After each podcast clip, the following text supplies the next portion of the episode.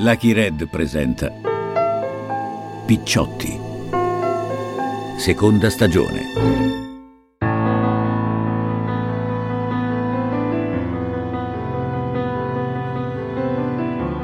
La mafia raccontata da Lirio Abbate.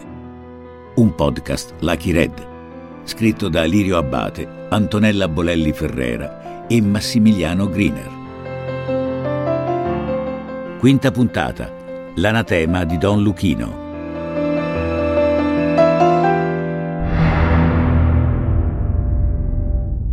Leoluca Bagarella in carcere è un lupo solitario, perennemente alterato.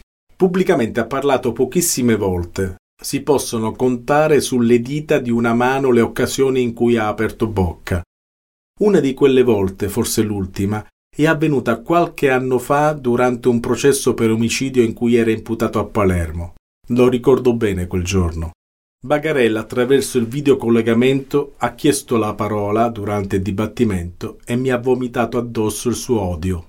Mi ha puntato il dito contro pubblicamente per contestare alcune notizie che avevo scritto e che lo riguardavano. Avevo svelato le sue contraddizioni, i suoi segreti, smontando il consenso sociale su cui lui si basava. Il boss, nonostante il 41 bis, era riuscito a conoscere il mio nome e quindi l'autore delle notizie riprese dai canali di informazione e non ci ha pensato un attimo a minacciarmi. È stato un anatema, una condanna.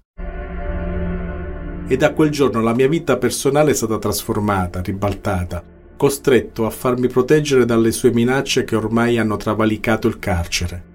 A distanza di alcuni anni mi sono ritrovato ad incontrare detenuti di alta sicurezza nel supercarcere di Sassari, quello in cui lui è detenuto, e l'ho visto lì, dentro una cella.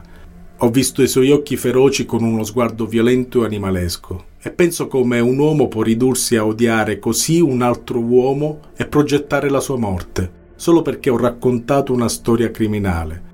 La sua storia piena di contraddizioni e falsità i giornalisti gli sono sempre stati antipatici e lui lo ha mostrato purtroppo a cominciare dall'uccisione a Palermo di Mario Francese nel 1979. E mentre parlavo con i detenuti di Sassari, Bagarella era seduto a un tavolo della sua cella, immerso in un silenzio assoluto dove l'aria sembrava ferma. Il suo obiettivo, nonostante le condanne definitive all'ergastolo stativo e nessun segnale di pentimento, è quello di poter uscire ci ha provato durante la prima ondata di pandemia, sfruttando una circolare che allargava le maglie per detenuti anziani con diverse patologie. Lui ha fatto richiesta, ma i medici hanno stabilito che non era incompatibile con il regime carcerario e da tempo sta provando a far credere che potrebbe avere problemi psichici.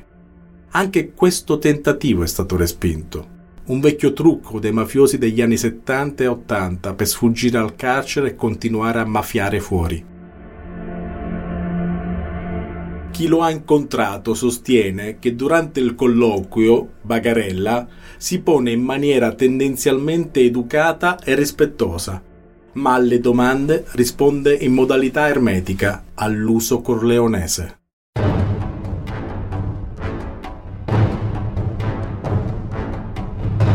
Sono Liria Abate e questa è la pagina della mafia che ha come protagonista quel boss corleonese secondo neppure a Salvatore Rina quanto a spietatezza. Di lui il collaboratore di giustizia Tommaso Buscetta ha detto non fa parte della razza umana. Nel 1993, dopo l'arresto di suo cognato Salvatore Rina, Leoluca Bagarella sembra il boss che ha maggiori chance di diventare il nuovo capo di Cosa Nostra. E dire che soltanto qualche anno prima, nel 1989, aveva rischiato di venire ammazzato anche lui, su ordine del cognato Totò, che lo accusava di essersi avvicinato troppo ai nemici palermitani. Il magistrato Alfonso Sabella pensa che alla base dell'atteggiamento di Bagarella vi fosse una vecchia ruggine con il cognato.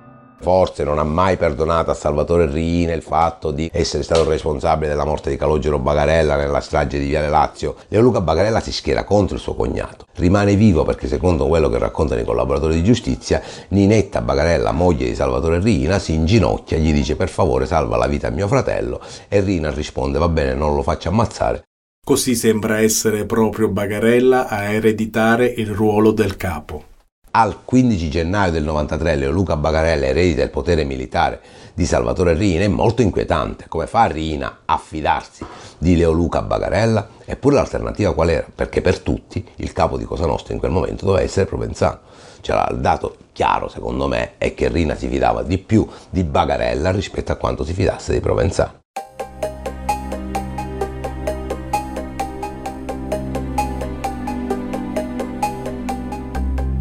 Dopo l'arresto di Rina, Bagarella vive nella clandestinità. Si fa chiamare signor Franco, finge di essere un impiegato delle poste e vive in un appartamento anonimo nel centro di Palermo, proprio di fronte al palazzo dove vivono due magistrati impegnati nella lotta alla mafia. Ma nonostante queste precauzioni, sprofonda ogni giorno di più nella paranoia. Teme che i nemici superstiti della seconda guerra di mafia, ordinata da suo cognato Riina, tornino dall'estero dove sono fuggiti e gliela facciano pagare. Così decide di scatenare un'offensiva preventiva, una nuova serie di barbari delitti che sembrano riportare il calendario ai tempi della guerra di mafia. Le prime vittime sono tutti ventenni. Uno è Gian Matteo Sole, 23 anni, totalmente estraneo a qualsiasi logica criminale. I mafiosi fanno uno scambio di persona perché quello che i sicari cercavano era il fratello. Lo sequestrano vestiti da poliziotti, lo portano in un'impresa edile dove ad attenderli c'è Bagarella che si spaccia per ispettore. Il ragazzo viene interrogato e torturato per ore. Non dice nulla per il semplice fatto che non sa nulla. È la persona sbagliata. Adesso lo hanno capito anche i mafiosi, ma non può rimanere in vita. Così gli stringono la corda al collo.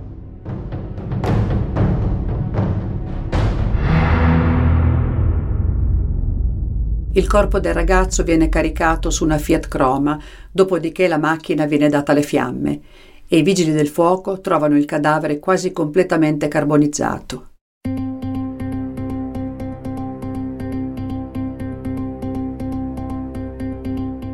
Bagarella si è pure convinto che sia in atto un progetto per uccidere il nipote Giovanni, figlio di Salvatore Riina. Gli è affezionato come a un figlio, quel figlio maschio che Vincenzina non gli ha dato mai. Bagarella gli è così affezionato che gli insegna prima di ogni altra cosa il mestiere di scannare i cristiani, di uccidere. Giovanni Rina è nato in clandestinità durante la latitanza del padre, come i suoi tre fratelli. Non immaginate una stalla e una mangiatoia in un luogo isolato, ma una delle migliori cliniche di Palermo. Ed è cresciuto nel lusso, la sua ultima abitazione, almeno fino al 15 gennaio 1993, giorno dell'arresto del capo corleonese, è stata una villa in via Bernini, alla periferia della città, con tanto di piscina e boiserie di legno pregiato in quasi tutte le stanze.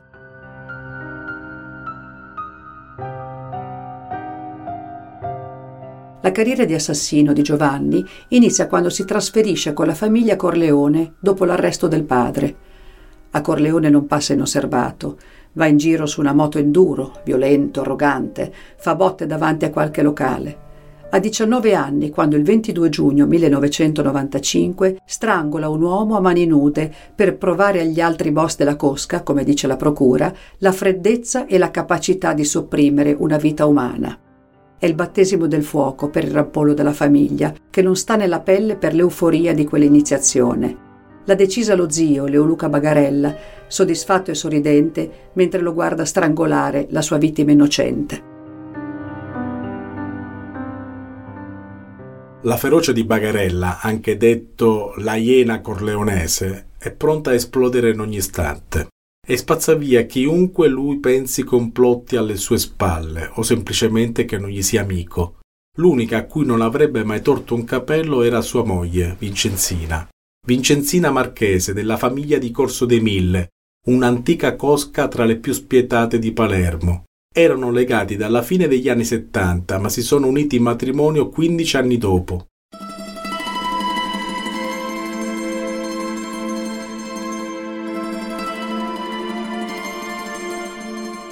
Un matrimonio di mafia, sfarzoso e pacchiano, come quello di Michael Corleone nel Padrino, nel filmino della cerimonia, Bagarella ha voluto come colonna sonora proprio la musica del capolavoro di Francis Ford Coppola.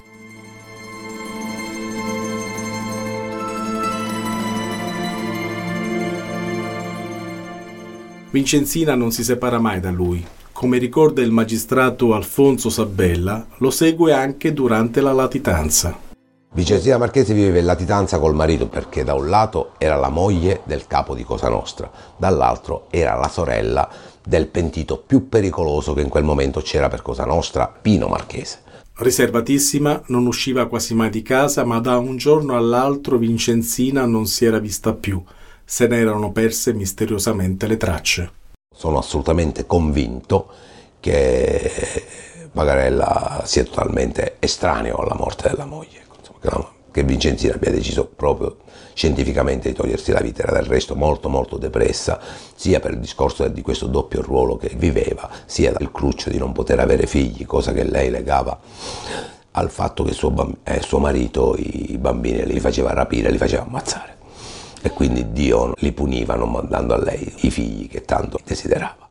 Il corpo di Vincenzina Marchese non è stato mai trovato. Io ho trovato la tomba di Vincenzina però sulla base di una mia intuizione, perché il cadavere di Vincenzina viene portato prima in questi uffici dei fratelli di Natale e da lì poi caricato su una macchina, su una bara e parte in direzione sud di Palermo, verso le montagne. Io faccio un paio di ragionamenti logici. Leoluca Bagarella deve seppellire il corpo della moglie in un terreno di persone a lui fidate, numero uno. Due, non deve essere un terreno suscettibile di confisca. Chi c'erano presenti in quella specie di corteo funebre? Guastella, Di Natale e Di Trapani. I terreni dei Trapani sono tutti sputtanati o sputtanabili, quindi faccio fare delle visure catastali sui terreni di proprietà dei familiari di Di Natale e di Guastella e due terreni di Di Natale c'è un terreno recintato Facciamo un blitz allora, andiamo a cercare lì, troviamo quella che sembra proprio una pietra tombale, una fossa e la terra smossa chiaramente, ma il cadavere non c'è più.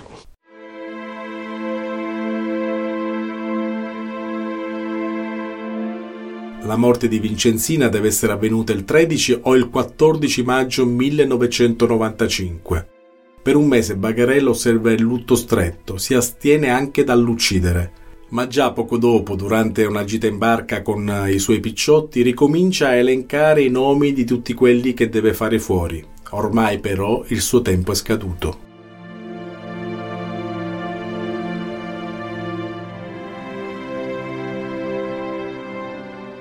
Bagarella ci arriviamo grazie a un tentativo di suicidio di Emanuele Di Filippo che era detenuto, un boss di, di secondo piano, era coinvolto nelle dichiarazioni di Gaspare Muto e tenta di togliersi la vita. Un boss in carcere che tenta di togliersi la vita è un segnale di allarme importante. E allora andiamo a interrogarlo e lui crolla e ci dice che suo fratello Pasquale si incontra con Leo Luca Bagarella con cui sono latamente imparentati grazie alla Marchese. E noi allora cerchiamo di seguire Pasquale che vive semilatitante insieme a Salvatore Grigoli, riusciamo a collocare collocare una microspia nella stanza, nella casa di campagna dove vive Grigoli in clandestinità, ma questa microspia ha dei malfunzionamenti e la radiofrequenza si mischia con le onde radio del televisore, tant'è vero che mentre Grigoli in una stanza la moglie lo sente in televisione nell'altra, quindi la nostra microspia. A quel punto per noi è la fine dell'indagine, ma abbiamo, rischiamo il tutto e per tutto e e faccio fermare Pasquale Di Filippo. Lo mettiamo sotto pressione e Pasquale crolla, insomma. E, e ci dice che, sì, che, lui effettivamente si incontra con Bagarella e mi fa il nome di un certo Tony. Questo Tony che era sconosciuto a tutti, ah, non lo era a me perché io Tony Calvaruso lo avevo arrestato qualche anno prima a Termini Verese a Bonfornello dove gestiva un locale molto equivoco.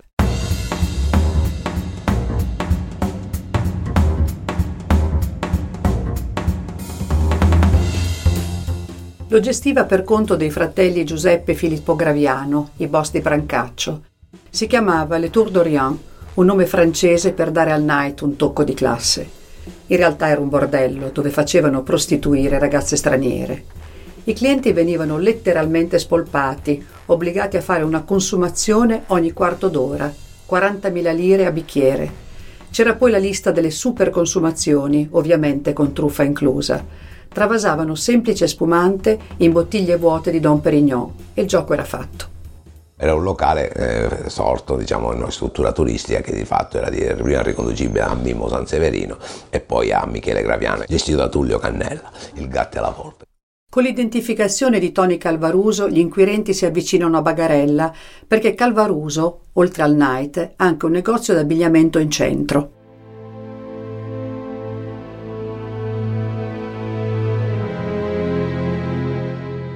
Agenti in borghese si appostano per controllare i movimenti quando vedono entrare un uomo con i capelli scuri e i baffi. Indossa un paio di occhiali. A Bagarella non somiglia soltanto, è proprio lui. Gli agenti non hanno dubbi.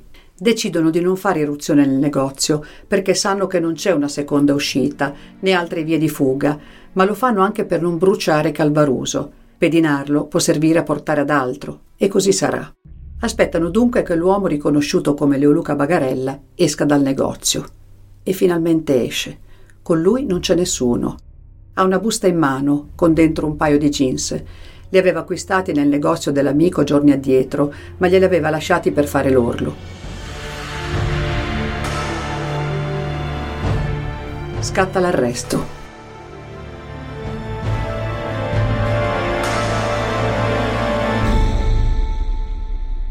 Nella sua ricostruzione Alfonso Sabella racconta che in tasca gli trovano un foglietto su cui ha scritto un numero di cellulare. È il suo, quello nuovo.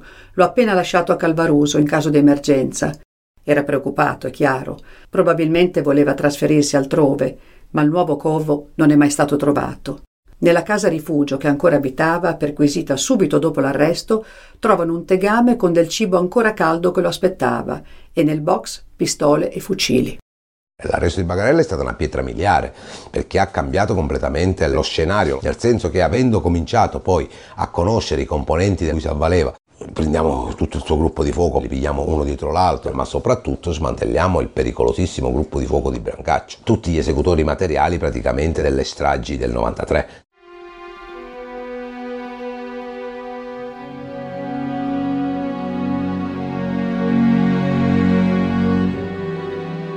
Bagarella viene seppellito di ergastoli e finisce al 41 bis, il carcere impermeabile, il più temuto dai mafiosi, ma non si arrende né si pente. Anzi, si lancia in una guerra personale per far cancellare questo articolo dell'ordinamento penitenziario. Il 12 luglio 2002 legge un proclama davanti ai giudici della Corte d'Assise di Trapani.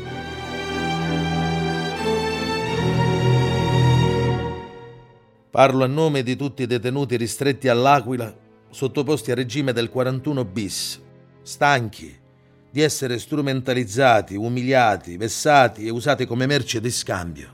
Siamo stati presi in giro. Le promesse non sono state mantenute. Intendiamo informare anche questa Corte che dal primo luglio abbiamo avviato una protesta civile e pacifica che comprende la riduzione dell'ora d'aria e del vitto. Ma di quali promesse parla il boss corleonese? Chi lo avrebbe strumentalizzato?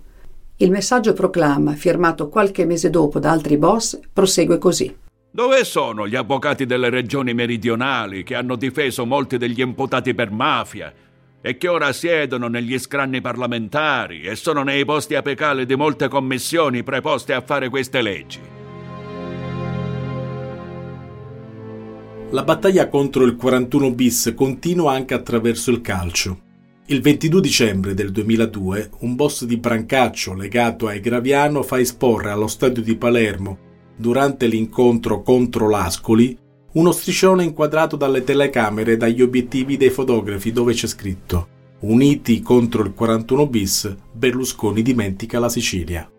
Guarda caso, all'epoca Rina era rinchiuso proprio nel carcere di massima sicurezza di Marino del Tronto, a 8 km da Ascoli.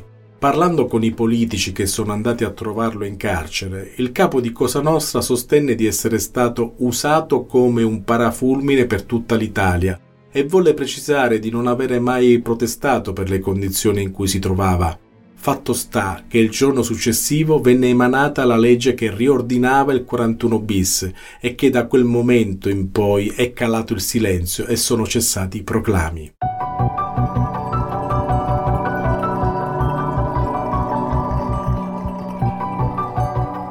Gesti eclatanti che non tutti condividono. Va bene per chi è in libertà e continua a fare affari, ma non per chi ha un ergastolo definitivo da scontare la linea della sommersione voluta da Bernardo Provenzano non attenua i rigori del 41 bis e nelle carceri c'è fermento. I padrini detenuti mantengono la consegna di non parlare davanti ai giudici e quando vengono interrogati si avvalgono della facoltà di non rispondere. È raro che un capo mafia possa prendere la parola in aula, se lo fa è il frutto di una precisa strategia. C'è una spaccatura fra i boss in cella e i latitanti rimasti sul territorio e non manca il tentativo di stringere nuove intese, anche con vecchi nemici, suggellando in carcere un matrimonio di interessi, frutto di un'intesa criminale fra Leoluca Bagarella e il boss catanese Nitto Santapaola. I catanesi non hanno mai visto di buon occhio la strategia stragista di Salvatore Rina. Bagarella e Santa Paola, dopo i vecchi rancori che li hanno tenuti lontani per 15 anni, avrebbero tentato di scambiarsi le fedi nuziali. Ad entrambi i capi mafia è morta la moglie. Quella di Santa Paola, grazie a Minniti, è stata uccisa l'1 settembre 1995 a colpi di pistola. I due boss sono legati alle fedi nuziali dalle quali non si separano mai. Durante uno scambio incrociato delle celle stabilito dal Dipartimento dell'amministrazione penitenziaria, Bagarella e Santa Paola hanno lasciato la propria fede sul tavolino della cella, un segnale fatto con un simbolo importante per loro. L'analisi degli inquirenti è scattata dopo che i due boss, una volta giunti nei nuovi istituti di pena, hanno entrambi denunciato di aver dimenticato nella vecchia cella la propria fede nuziale. Una strana coincidenza.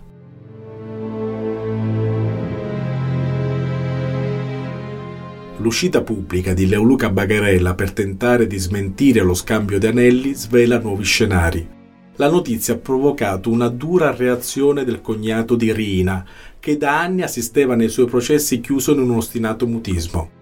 Se Bagarella torna a parlare, è segno che la tensione interna a Cosa Nostra sta salendo e che la strategia dell'organizzazione punta a condizionare in qualche modo l'informazione. Non è una novità. Dalle intercettazioni ambientali nel salotto di un capomafia che era anche un medico di Palermo è emerso che le cosche volevano orchestrare una campagna di stampa contro il 41 bis e l'ergastolo attraverso giornali e televisione. Nel mirino di Cosa Nostra ci sarebbero nuovamente i giornalisti. In Sicilia sono ben otto i cronisti scomodi già uccisi dalla mafia. Lo ha spiegato bene Leonardo Sciascia, è l'effetto del dito puntato. Se il giornalista colpisce come un sasso lo stagno, il punto da cui partono i cerchi concentrici è l'obiettivo, basta puntare il dito. Come ha fatto quel giorno Leoluca Bagarella in tribunale contro la mia persona. Ma lo sconfitto è lui. Basti ripercorrere la notte che ha seguito il suo arresto nel racconto che il magistrato Alfonso Sabella fa sul suo libro Cacciatori di mafiosi. Siamo tutti negli uffici della DIA, nel complesso delle Tre Torri. Anche Bagarella è lì, blindato in una camera di sicurezza. Ricordo Gigi Bruno, ora colonnello dei Carabinieri, incaricato di informare la famiglia del boss dell'avvenuto arresto. Buonasera, Casarina, la signora Ninetta Bagarella. Sono il capitano Bruno della DIA. Mi scusi se la disturbo a casa a quest'ora, ma volevo informarla che abbiamo tratto in arresto suo fratello Leoluca. Dall'altro capo del telefono parte una serie di improperi uniti a grida di disperazione che però non turbano per nulla il compassato ufficiale dei carabinieri. Mi perdoni ancora se l'ho disturbata. Le auguro una buona serata. Non c'è nessuno sfottò. Gigi Bruno è fatto proprio così. Quando mette le manette a Bagarella per trasferirlo in carcere, gli dice sempre gentilissimo: Mi scusi, signor Bagarella, ma devo metterle le manette. Sa, è il regolamento così come Giancarlo Caselli che ci raggiunge qualche minuto dopo. Torinese, cortese, misurato, vuole vedere in faccia il boss e verificare le sue intenzioni. Buonasera, sono il procuratore di Palermo e sono qui per chiederle se intende dire qualcosa, se ha qualche dichiarazione da fare. Leoluca Biagio Bagarella, invece, non è per nulla misurato e in quell'occasione almeno per nulla cortese. A canuscio buona bossia, e non devo dire proprio niente. Lei si facesse procuratore, che io mi faccio cazzarato. Lei facesse il procuratore, che io mi faccio il carcerato. Bagarella esce da quella stanza scortato da due uomini incappucciati con le armi puntate addosso. Il giorno dopo sarà trasferito nel supercarcere della Sinara. Quella sera, racconta Sabella, ho la sensazione che la mafia si può battere. Due episodi banali, ma altamente indicativi. Da un lato il rispetto delle regole, la professionalità e perché no, la cortesia degli uomini dello Stato. Dall'altro l'arroganza dei boss, arroganza ormai tanto inutile quanto perdente.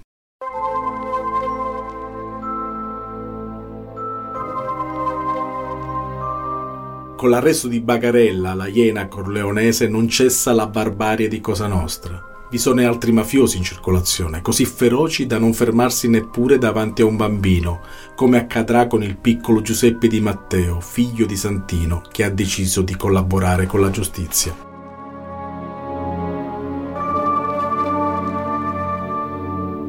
La storia prosegue nel prossimo episodio. Lo Scanna Cristiani. Ascolta tutte le puntate della serie in esclusiva su Amazon Music. Picciotti, la mafia raccontata da Lirio Abbate. È un podcast Lucky Red scritto da Lirio Abbate, Antonella Bolelli Ferrera e Massimiliano Griner.